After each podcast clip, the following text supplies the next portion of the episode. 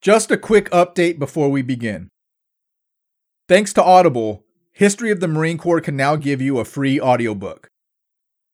Audible is known for its tens of thousands of selections, and I use Audible for myself for some of the reference material we use on the show.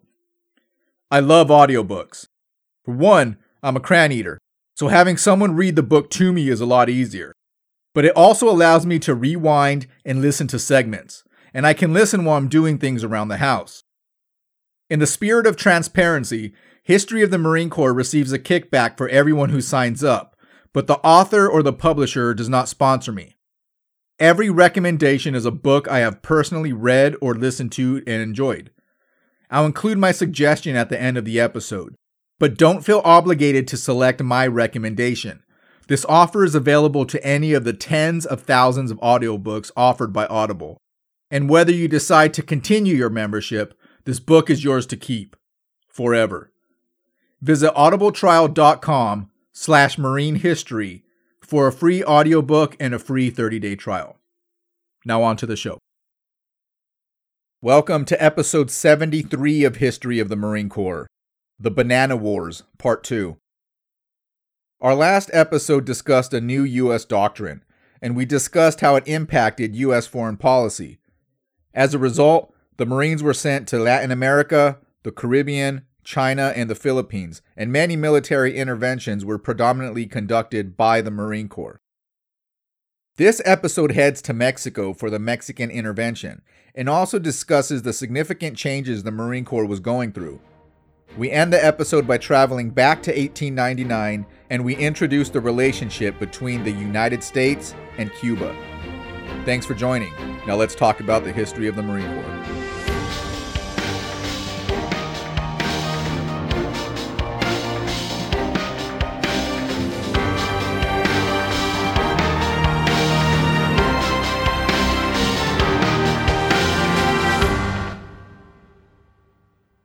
In February 1913, Francisco Madero, the current president of Mexico, was forcefully removed from office by a coup commanded by General Huertas.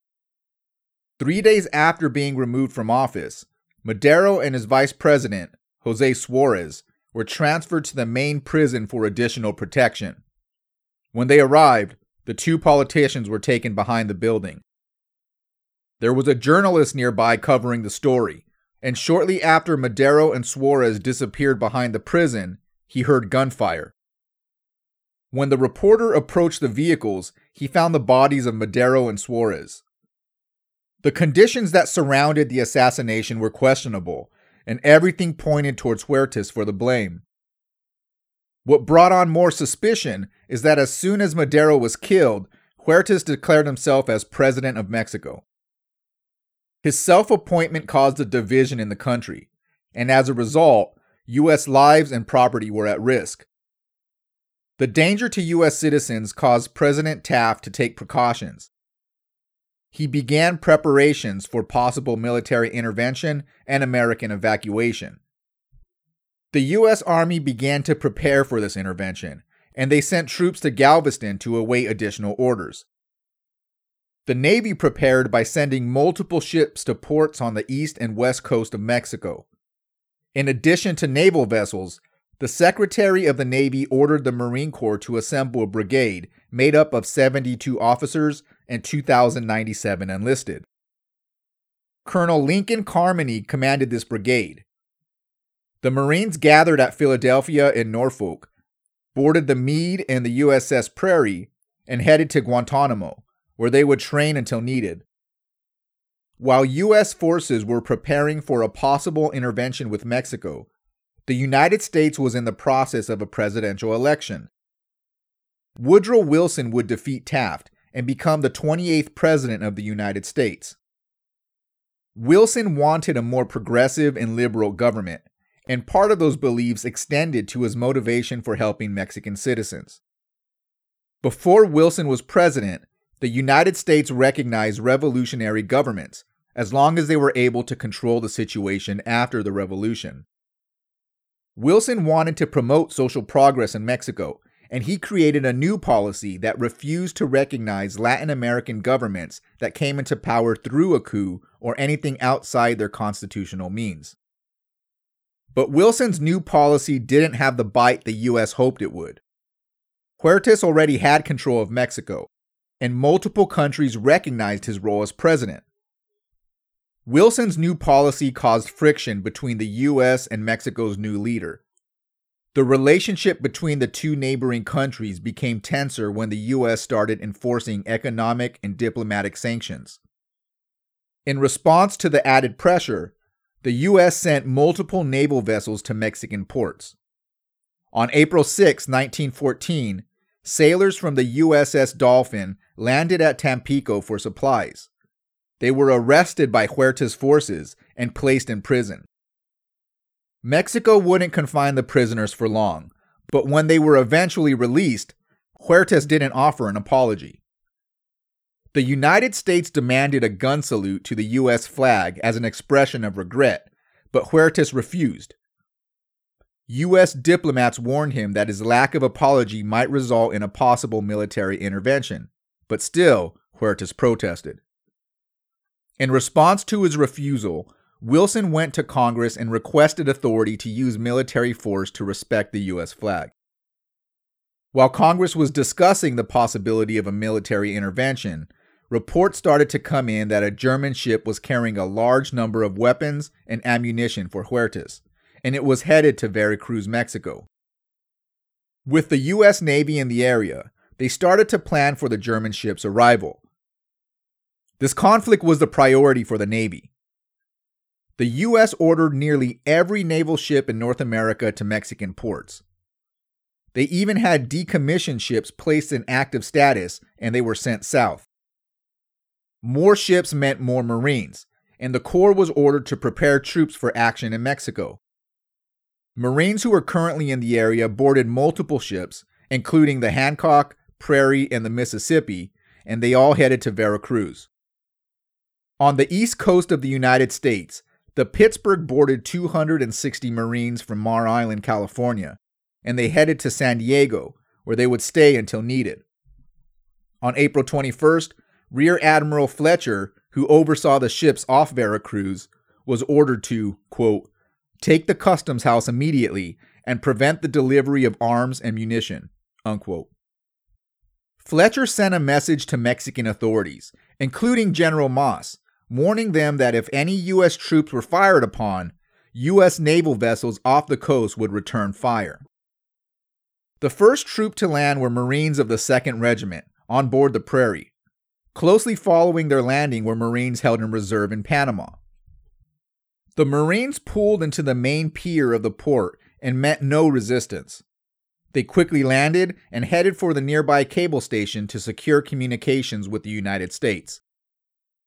Another company of Marines was dispatched and took control of the power plants a few hundred yards west. Colonel Neville, in charge of the Marine Regiment, advanced his main force through a street that traveled between the city and a railroad station. Around noon, the front of his force was fired upon by Mexican forces, but the Marines continued their advance.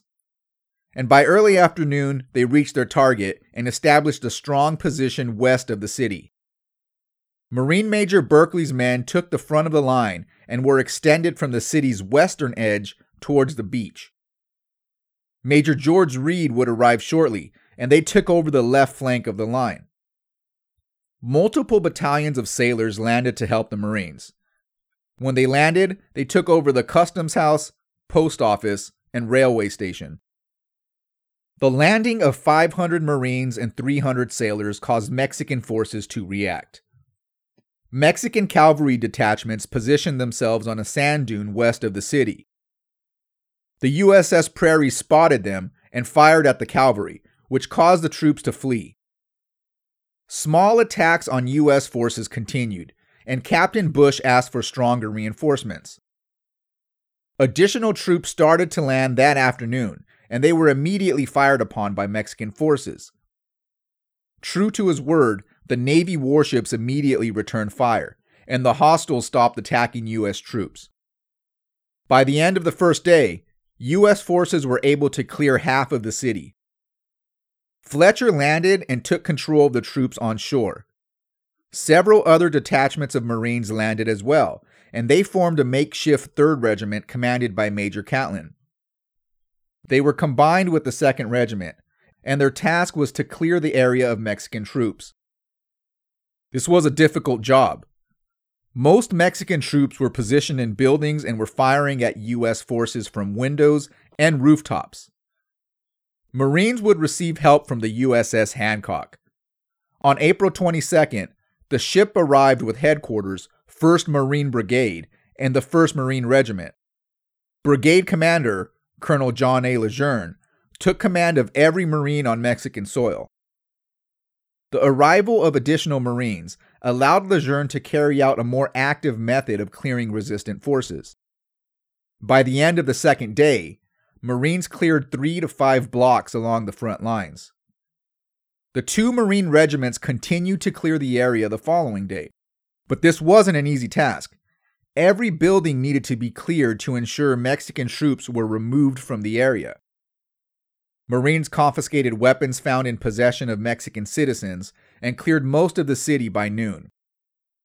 The only area left were the borders of the city. On April 24th, the rest of 2nd Battalion and three artillery batteries pulled in on the Mississippi from Pensacola. They landed and were assigned to the Marines on shore.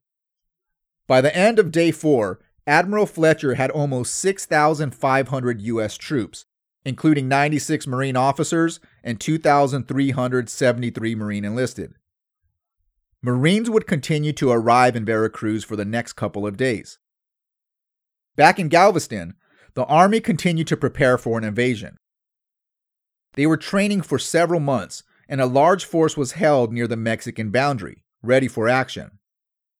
On April 23rd, Army Brigadier General Frederick Funston moved his troops towards Veracruz. Funston received orders from the War Department to relieve Fletcher and his naval forces. The army arrived on the 28th, and most of his men landed by the 30th. By the time the army landed, the combined Marine strength in the area was 3,141 Marines. Fletcher formally turned over his command, and with it, all the Marines who would now report to Colonel Waller. For months, things were relatively quiet. The Marines continued to protect the brigade's right flank, and they also helped clean up the city, in what is probably the largest police call the Marines have ever conducted. The city had a garbage problem, and the amount of trash on the streets caused a buzzard infestation. Marines would walk through the town and clean up all the trash, which effectively got rid of the buzzards. Mexican troops would eventually leave, and with the United States sanctions on Huerta, Mexico couldn't obtain the financial support needed to run the country effectively. The U.S. supported Carranza, Huerta's main opponent, and he slowly got stronger. On July 15th, the tide shifted, and Huertas no longer had the support he once had. He ended up fleeing the country. Without the threat of Huertas, the U.S. decided to remove their forces. However, another revolutionary leader was rising in the ranks. Pancho Villa. The U.S. would hold off on bringing troops back home until November 23rd. Peace was eventually restored in Mexico, but the apology to the United States, one of the main reasons this conflict kicked off, was never given. For the first 100 years of the Marine Corps' existence, the official strength of the Corps never topped 3,000 Marines.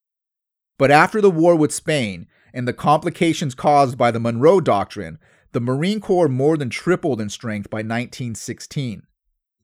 Most Marines benefited from the additional strength, and many of the senior officers and enlisted received promotions to help lead the new, bigger Corps. This expansion also changed the requirements of the Corps' leaders.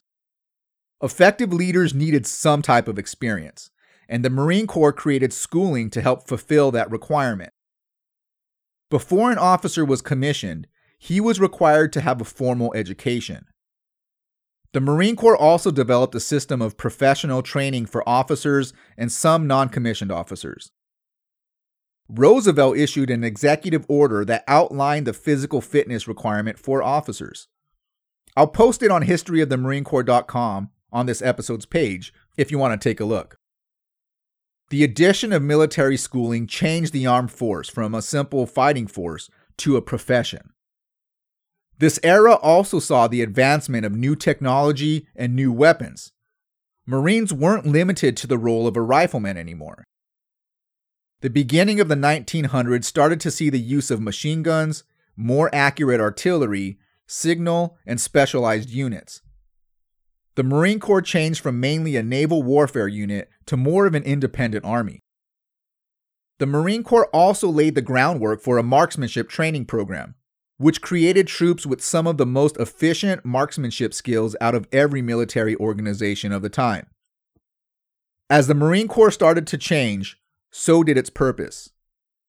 The United States established multiple new foreign stations, and Marines were sent to guard these new posts. Honolulu, Hawaii was one of these new duty stations, and 50 Marines were assigned there in March 1904. During the same year, a naval station was established in Samoa. Instead of a detachment of Marines protecting the post, the decision was made to send one senior NCO, and he was placed in command of a local police force, known as the Fita Fita. And again in 1904, 20 Marines led by Second Lieutenant Clarence Owen were sent to Midway, and they established the, quote, most lonely and isolated post that the Marines have ever known, unquote. These Marines had a unique mission. The Pacific Cable Company was building its line across the Pacific Ocean, and a relay station was being constructed on Midway Island. Their workforce, which was mainly made up of Japanese, were killing the birds on the island for their feathers. Apparently, these birds' feathers were very valuable. So the Pacific Company asked the government for help, and the United States sent in the Marines to maintain order and prevent the workforce from exterminating the species from the island. Due to the intense seclusion, Marine detachments were rotated regularly. Marines would serve at Midway until 1908, when the line's construction was completed and the workforce left the island. One of the biggest blows to the Marines' ego happened in 1908. President Roosevelt issued an executive order that described the mission of the Marine Corps. This order was appropriately titled Defining the Duties of the United States Marine Corps. Roosevelt left out any reference to Marines serving on board ships. Never before this time has the U.S. Navy sailed its larger ships without Marines present. This decision was a shock to both the Navy and the Marine Corps. Marines have always been useful on ships. The two forces were like peanut butter and jelly, they were made for each other. And throughout U.S. history, most naval reports sent to Washington or between military commanders praised the Marines. Now, I don't have the exact figure, but when I say majority, I mean high 90 percentile. They didn't just mention Marines, but they praised Marines for their actions. This executive order isn't long, so I'll read it to you now. Quote In accordance with the power vested in me by Section 1619, Revised Statutes of the United States, the following duties are assigned to the United States Marine Corps 1. To garrison the different Navy yards and naval stations, both within and beyond the continental limits of the United States. 2 to furnish the first line of the mobile defense of naval bases and naval stations beyond the continental limits of the United States. 3. To man such naval defenses and to aid in manning, if necessary, such other defenses as may be erected for the defense of naval bases and naval stations beyond the continental limits of the United States. 4. To garrison the Isthmian Canal Zone, Panama. 5 to furnish such garrisons and expeditionary forces for duties beyond the seas as may be necessary in time of peace. Unquote. Although Roosevelt ultimately issued the order, he took his advice from a couple of naval officers. Those officers felt the mission of Marines should change from their outdated responsibility of serving as sharpshooters or operating naval guns to serving the fleet as expeditionary units and used mainly as an amphibious force for military operations. Now, this doesn't sound too outrageous today, but back then it was a big deal. And after this order was issued, more than 2,000 Marines were removed from the naval vessels and assigned to shore duty. Except for the naval officers who thought of this and Roosevelt who issued the order, no one at the time believed that this was a good idea. The American population was adamantly against this change, and Congress took note. During the next naval appropriation bill, they included a stipulation stating that the Marine Corps would not be paid unless they served on naval vessels. The proviso stated, quote, no part of the appropriations therein made for the Marine Corps shall be expended unless officers and enlisted men of the Corps shall serve, as theretofore, on board all battleships and armored cruisers, etc., in detachments of not less than 8% of the strength of the enlisted men of the Navy on such vessels. Unquote. About six months after Roosevelt's executive order, all Marines returned back to ships, and multiple new vessels were assigned to Marine detachment. The Marine Corps was going through some massive changes, but before we dig into that, we have a few more events we're going to cover at the same time. Jumping back to New Year's, 1899, Cuba was formally transferred to the possession of the United States, per the treaty with Spain. Immediately after this transfer of power, the United States announced that it planned to make Cuba free as soon as the new country established a government. Cuba was given three years to prepare and become an independent nation. To account for a possible failure by Cuba, the United States issued the Platt Amendment.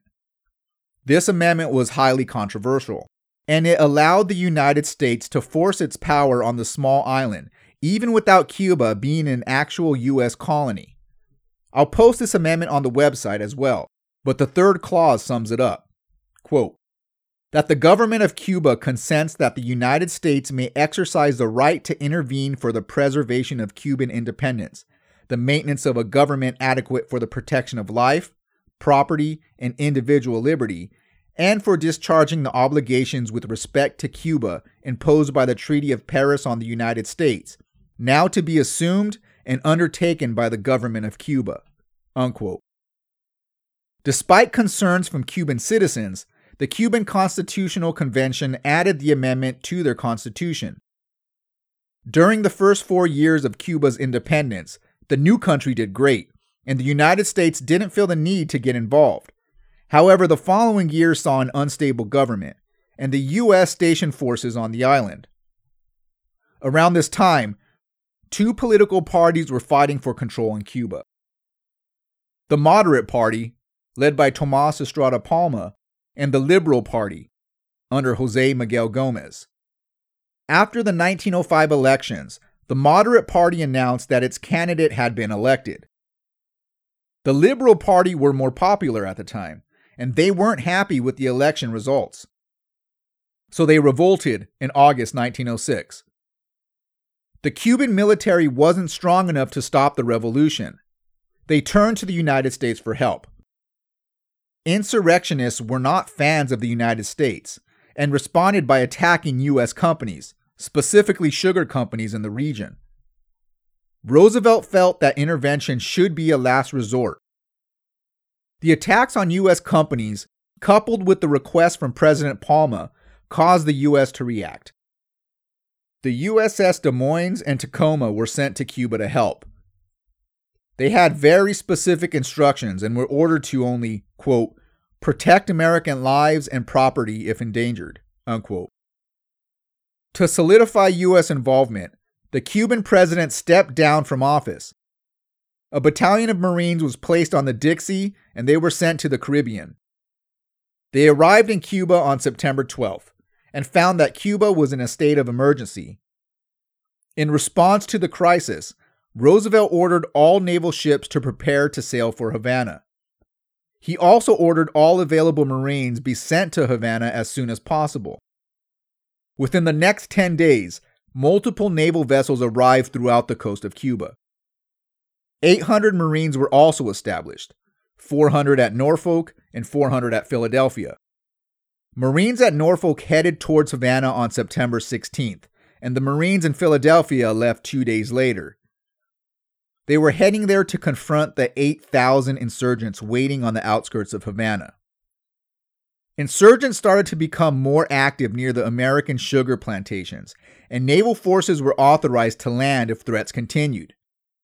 On September 18th, 50 Marines, commanded by First Lieutenant W.E. Parker, landed from the Dixie at Cienfuegos to guard the Constancia sugar plantation. The Dixie sent another 25 Marines, commanded by Second Lieutenant Shepard, to help guard the Soledad plantation. Major Catlin, commander of the remaining Marines on the Dixie, which consisted of four officers and 125 enlisted, transferred his headquarters to the Hormiguero sugar plantation. Without any Marines on board, the Dixie left the area. A week later, insurgents changed their target to the Cuban Central Railroad Station. A landing force consisting of four officers, 22 Marines, and 64 sailors from the Marietta was sent to protect the railway. With the increased activity, the military intervention seemed unavoidable. The Marines and sailors are now on shore, and Taft suggested to Roosevelt that the Navy should send in more ships to help and troops should be mobilized for active intervention. Thanks for listening. Next week, we'll head to Cuba. Welcome to this week's book recommendation. This week's audiobook is Thomas Jefferson and the Tripoli Pirates The Forgotten War That Changed American History by Brian Kilmeade and Don Yaeger.